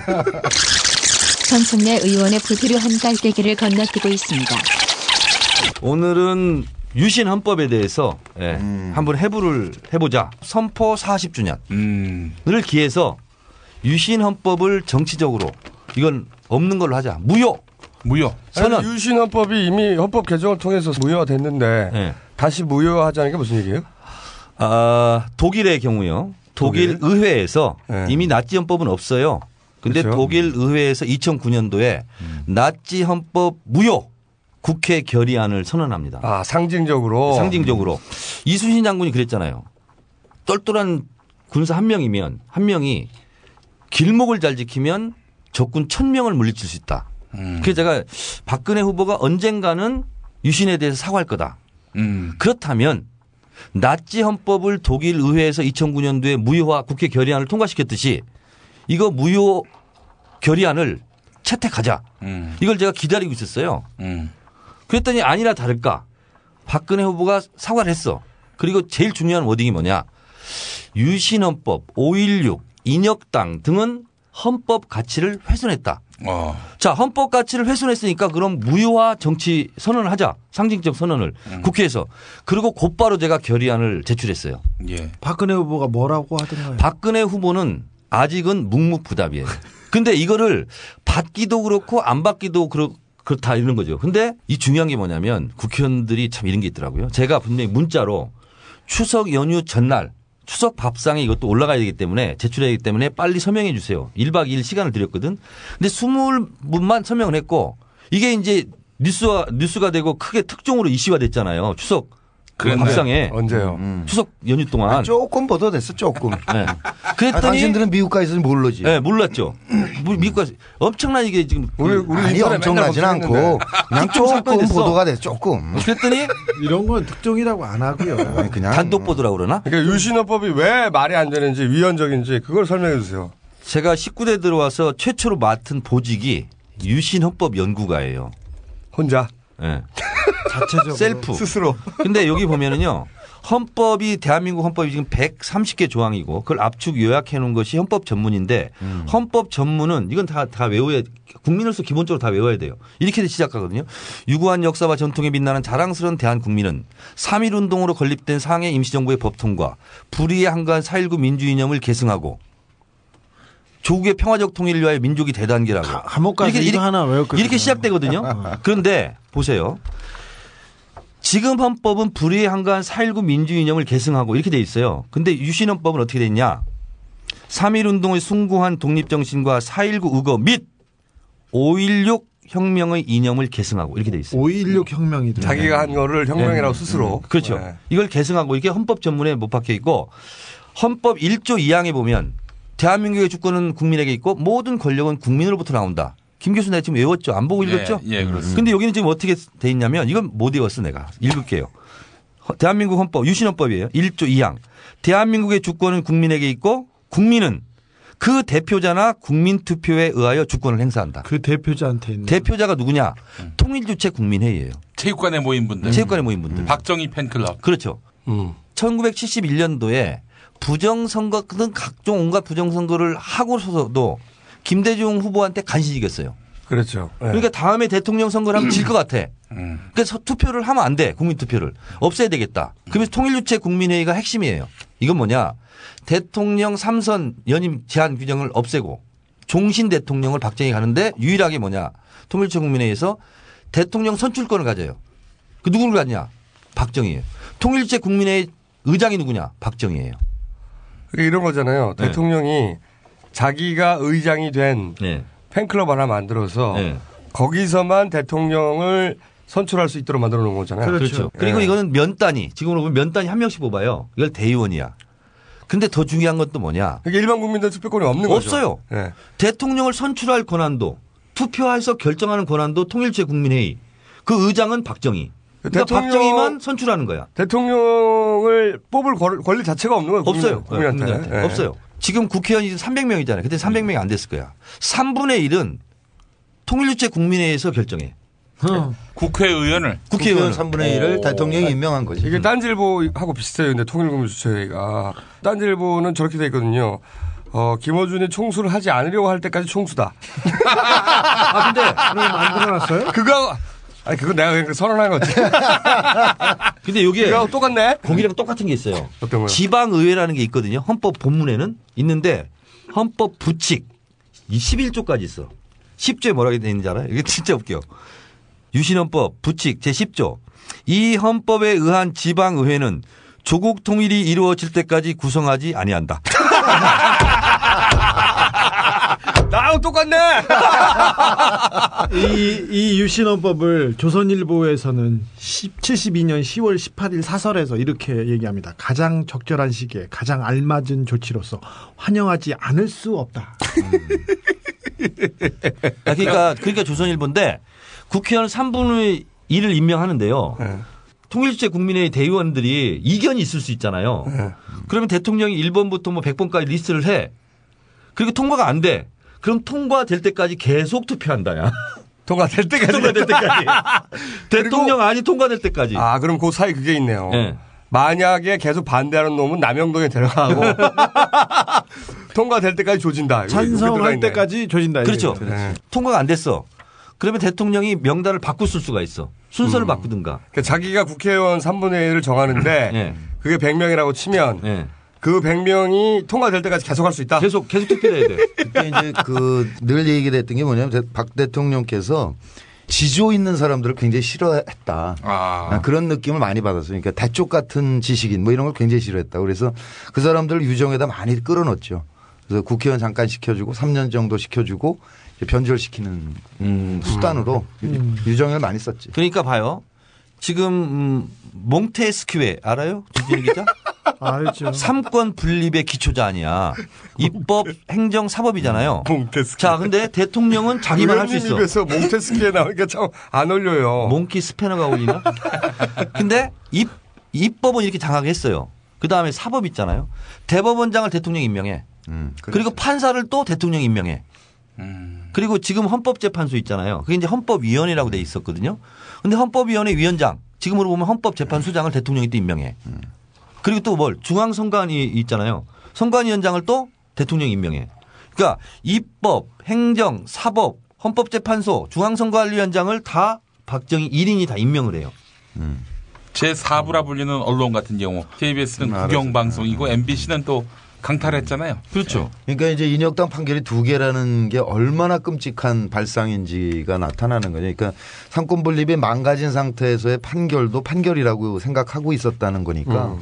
엄청난 얘기죠. 자, 그리고 여기 보면은 이런 국회 게 해상권도 있었죠. 국회 해상권도 있고 당연히. 통일주체 국민회의 이게 3장인데요. 39조에 보면 이렇게 돼 있어요. 대통령 선출할 때 어떻게 하는지 알아요? 제 39조. 대통령은 통일주체 국민회의에서 토론 없이 무기명으로 선거한다. 토론 없이. 토론, 토론 없이. 네. 토론이 없어요. 그러니까 박정희가 회장으로 있는 팬클럽에서 네. 박정희를 추천하고 그리고 토론 없이 투표한다. 근데 이제 토론이 있으면 팬클럽 회원인 통일체 국민의 대의원도 반대 토론을 할 수가 있잖아요. 그렇죠. 그 자체를 봉쇄. 토론하면 안 되는. 토론하면 안 돼요. 이게 유신헌법이에요. 원숭이도 대통령이 될 수 있는. 결정권은 어떻게 하냐면 통일주체 국민회의에서 재적 대의원 과반수의 찬성을 얻은 자를 대통령 당선자로 한다. 그렇게 해서 대통령이 그 당선되는 거예요. 일반 국민들 구경만 하는 거네요. 누가 대통령으로 그렇죠, 선출될지 애초에 후보가 될지 선출될지 자체를 그 구경만 하는 거지. 그렇죠. 네. 그리고 이제 여기는 뭐냐면 또 이게 돼 있어요. 제 45조인데 대통령의 임기가 만료되는 때에는 어떻게 할 거냐. 통일주체 국민회의는 늦어도 임기 만료 30일 전에 후임자를 선거한다. 이게 돼 있어요. 그러니까 죽을 때까지 해먹는 거예요, 이거. 그렇죠. 죽을 때까지. 국정감사 이런 건 어떻게 해요? 만약에 국정감사권을 없앴어요. 이때는 국정감사를 못했어요, 그래서. 87년 6월 항쟁 후에 이제 그 3당이 모여서 헌법을 합의했고 예. 그 헌법에 따라서 이제 88년에 복원된 거죠. 자, 근데 이 법에 악법 중에 악법이라고 하는 게 이제 53조예요. 이걸 근데 대통령 간선제라고 부르면 음. 뭔가 그럴듯한 제도 같잖아.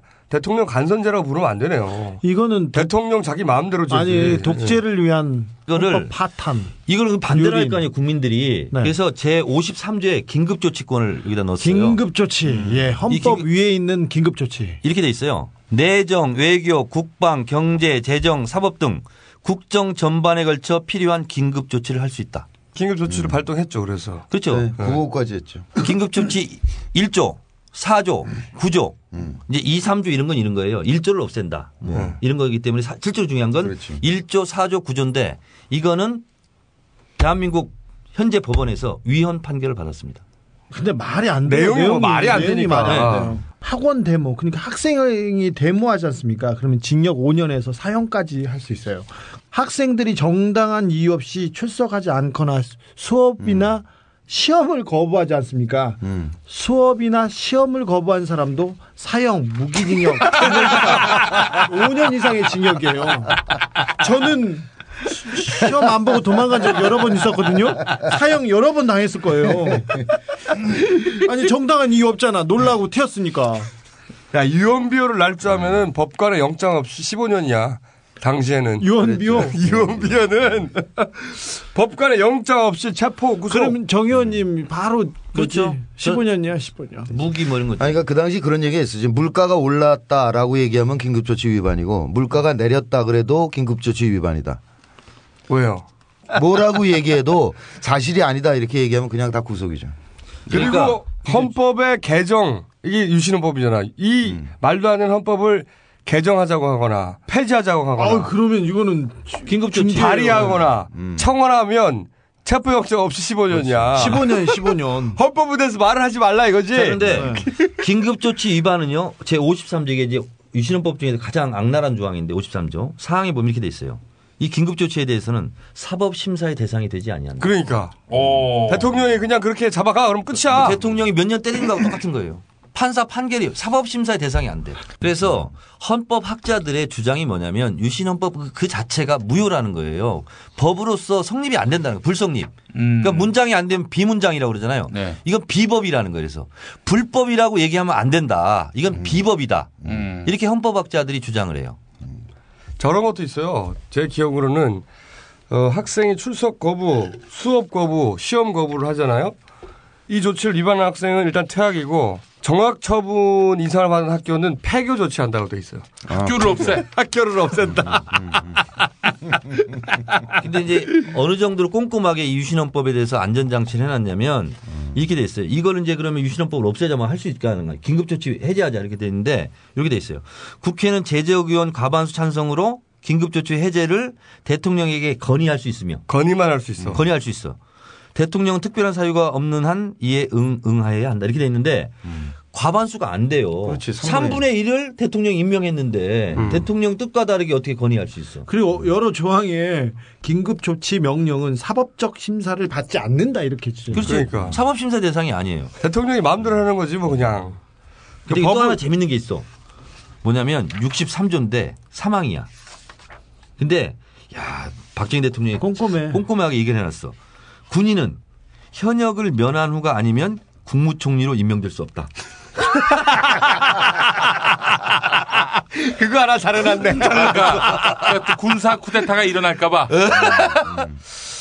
그리하여 이 유신헌법을 상징적으로 무효화하는 법안을 발의하고 운동을 펼쳐야 된다. 예. 그리고 그 유신헌법으로 피해를 입은 사람들이나 그때 판결 자체를 다 무효화해야 한다. 그렇죠. 지금 이제 매 사건마다 재심을 청구하고 있고 그래서 판결을 받는 사람들이 있어요. 네. 그러니까 민청학년도 그랬고 76년 이제 3일 민주우선언 사건도 그렇고 재심 청구해서 다 이제 무죄를 받았는데 지금 이제 정 의원이 하겠다는 원천 무효를 만들자 다. 다. 아니 뭐 음. 일일이 건수마다 그럴 것 없이 1호, 4호, 9호 위반 이거는 싹 다 그냥 저 배상 판결을 할 수 있도록 하자 이런 취지인 것 같아요. 박근혜 후보 후보께서 네. 그 본회의장에 출연하시면 음. 요 법을 갖고 가지고 어 이게 특별 법률안인데요. 어 사인 좀 해주세요. 공동 발의 좀 해주세요. 이렇게 한번 해보려고 그래요. 아니 근데 이제 그 사과를 했으니까 그렇죠 본인 사과했 네, 진정성이 있으면 이런 후속 조치에 동의하는 게 맞죠. 네. 과연 그걸 할 것인가? 아 이거 이거 근데 음. 관전 포인트는 많네요. 앞으로 남은 대선 기간 중에 박근혜 후보가 사과한 그 유신 헌법에 대해서 완전히 무효화하는 조치에 사인할 것이냐? 음. 이거가 하나의 관전 포인트가 될수 네, 있겠네요. 네. 네. 정청래 의원에 의해서 발의되고 주도된 하여튼 더 낮게 더 겸손하게 더 열심히 최선, 최선을 다하겠습니다. 삼더이즘. 당신에게 드립니다.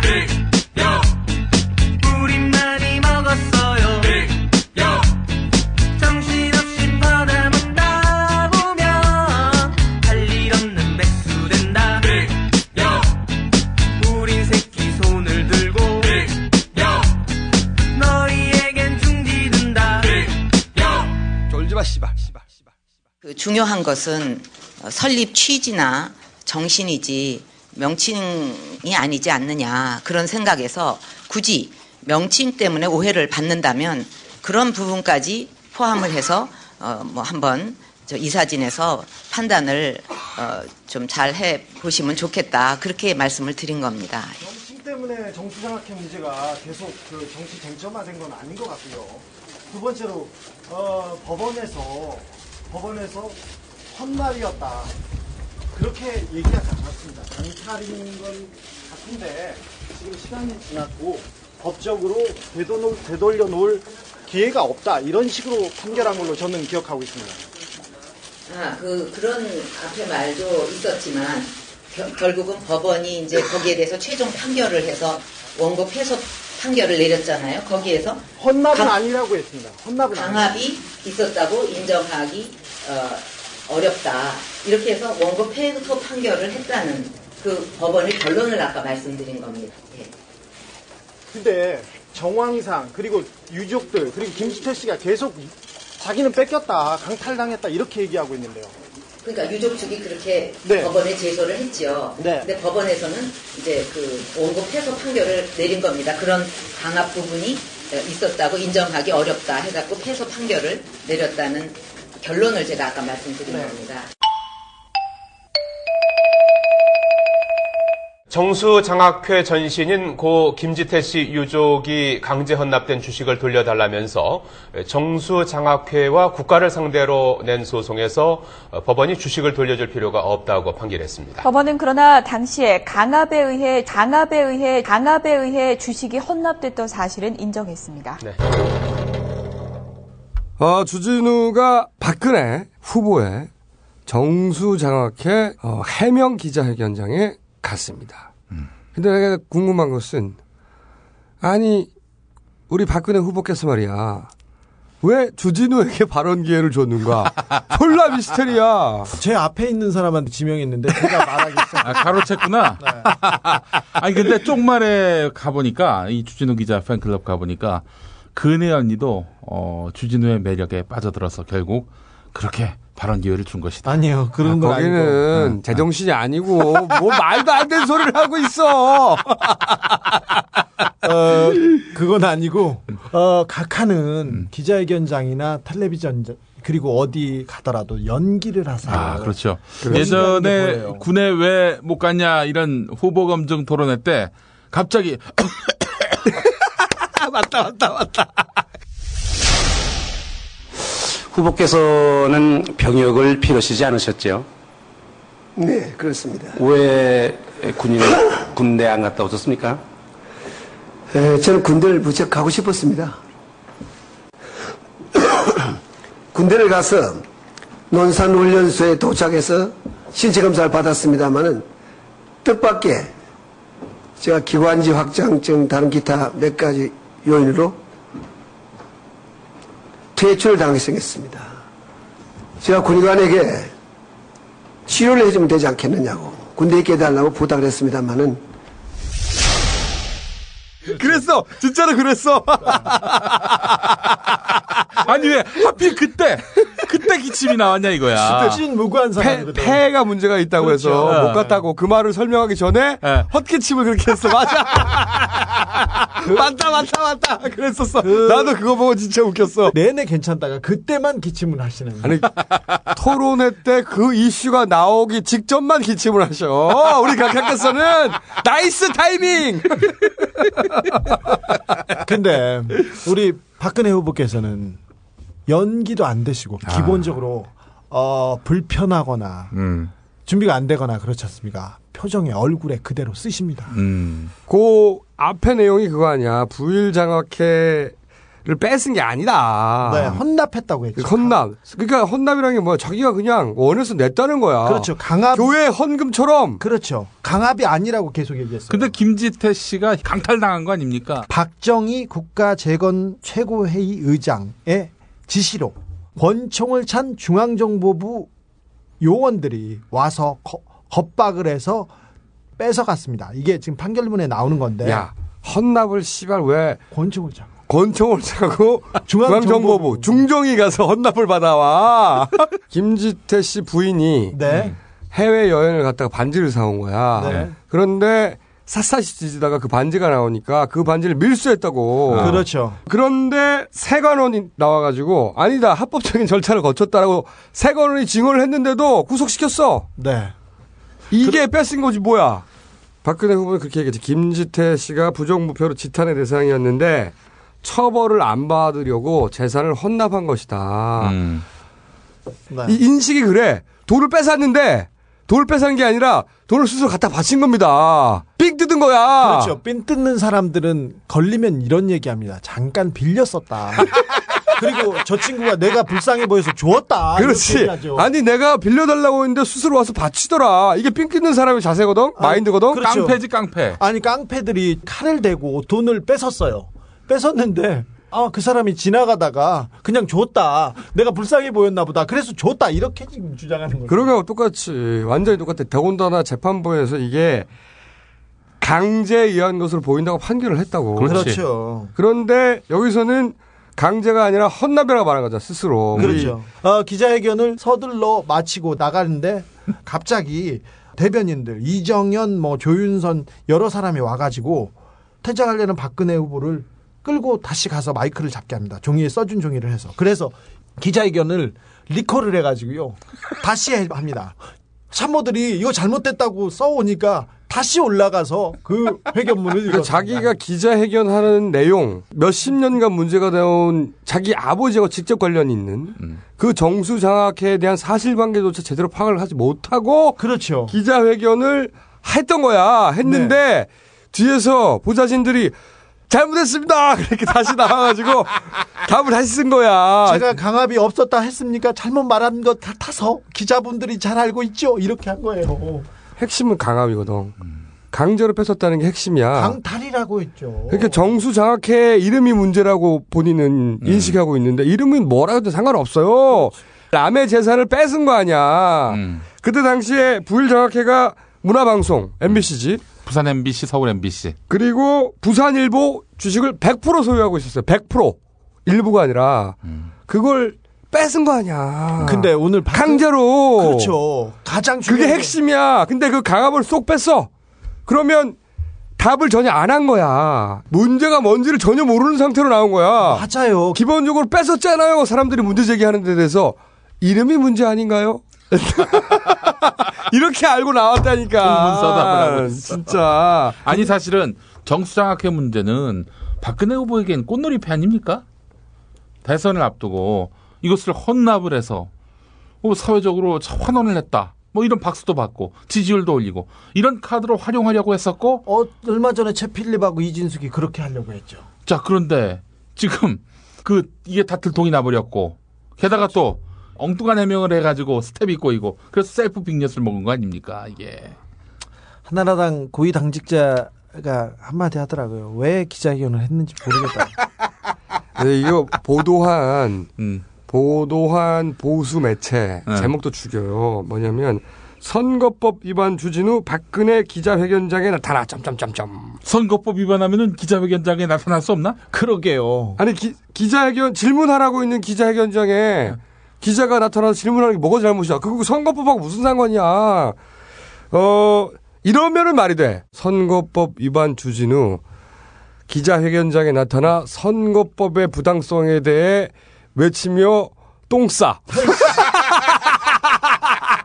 이러면은 이렇게 기사 제목을 뽑을 수 있어. 근데 선거법 위반 주진우 기자회견장에 나타나 질문해잖아. 질문해. 어. 이게 어떻게 제목이 될 수 있냐고. 그러니까 선거법 위반이라고 앞에 붙여가지고 어 이들은 불법을 일삼는 놈이다. 그러니까 이놈이 하는 말에 대해서는 믿지를 마라.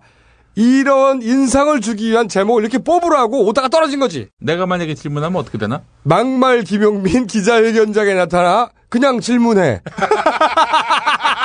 이게 기사 제목이 되냐고.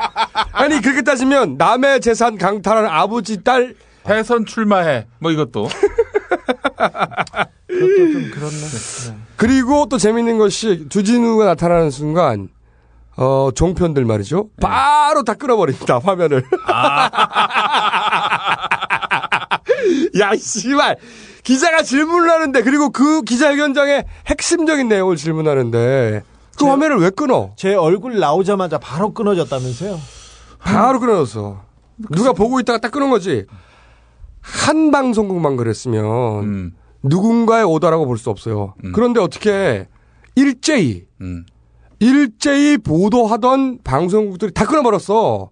그러니까 누가 요구한 거야? 자, 우리 이 박근혜 후보께서는 말이죠. 과거사에 관해서는 입을 열면 스스로 스스로 셀프 엿을 자꾸 두셔. 박근혜 후보님 정수 장학회 관련해서는 주진우의 현대사 1회를 들으시면 정수 장학회 문제는 간단하게 잘 정리되어 있습니다. 진짜 무슨 해명을 해서 해명을 하러 나올 때마다 스스로 새로운 문제를 일으켜요. 아니 적어도 사실관계는 확인하고 오셔야죠. 뭐 하고 오세요? 그리고 이렇게 답변을 해버리잖아. 그러면 당시에 부정 축제자로 몰려서 재산이 몰수되거나 이런 식으로 강제 헌납 당한 사람들의 문제가 다시 불러일으켜질 수밖에 없잖아. 김지태 씨 부관 참시한 거지. 아니 그분뿐만 아니라 그렇죠. 그 당시에 이런 식으로 재산을 뺏긴 사람이 음. 많다고. 근데 지금 박근혜 후보가 그때 당시 재산을 뺏은 게 아니다라고 말을 해버렸잖아. 네. 정수 장학회 건 말고도 다른 건들이 막 튀어나오게 생겼어요. 그러니까 박근혜 후보는 이 과거사 문제만 나오면 모든 답변이 어떻게 표현하든 딱 뜻이 한 가지야. 우리 아빠는 그럴 분이 아닙니다. 우리 아버지는 절대 그러실 분이 아닙니다. 이 말만 하고 있는 거예요. 내용은 파악하지도 않고 말만 그렇게 하십니다. 그래서 저희가 박근혜 후보의 정치는 아버지에 대한 제사다. 실제로 그 김재원 대변인 될 뻔했던 그 양반이 그랬잖아요. 그 박근혜 후보가 대통령이 되려는 것은 아버지의 명예를 회복하기 위함이다. 그러니까 아버지에 대한 효심은 좋아. 응? 좋다고. 근데 제사를 지내려면 자기 가족들끼리 지내면 되잖아. 아니 왜 온 국민을 자기 아버지 제사상 앞으로 끌고 오냐고. 우리가 전부 박정희 유가족이 아니야. 난 아니야. 정말. 자, 박근혜 후보에 대한 이야기는 여기까지 하기로 하고 어, 이번 대선은 말이죠. 진보적인 후보들의 연대만으로 정권 창출이 가능한 최초의 대선이에요. 옛날 대선 보면은 김종필 또 정몽준의 도움이 필요했었는데 그렇죠. 어쩔 수 없이 보수 후보 중 하나와 손을 잡았어야 했어. 어쩔 수 없었죠. 그런데 이번에는 진보적인 후보들만의 연대로 정권이 만들어질 수 있는 최초의 대선입니다. 대단히 역사적인 의미가 있는데 그런데 이제 두 후보의 연대를 믿지 못해서 걱정하는 분들이 요즘 많아요. 많습니다. 그런데 믿지 못할 것은 불안해하는 자기 자신이지 이 두 후보가 아니에요. 네. 언론에서 짜투리로 보도되는 기사들 다 믿지 마십시오. 의도를 가진 기사들 많아요. 그럼요. 저희가 들고 싶은 말은 이겁니다. 두 후보를 믿어라. 쫄지 말고 믿어도 좋다. 믿을만 합니다. 믿어도 좋습니다. 안녕하십니까 김호준입니다. 저거 들을 때마다 웃겨. 쫄지 마. 끝. On the upright. 알바 자동 적발 프로그램을 개발하신 베리 이진행님이 이 땅에서 이런 공작이 사라져야 한다. 그런 일념으로 코딩을 하다가 이 프로그램을 마지막으로 남기고 돌아가셨습니다. 고인의 명복을 빕니다. very 졸라 thank you.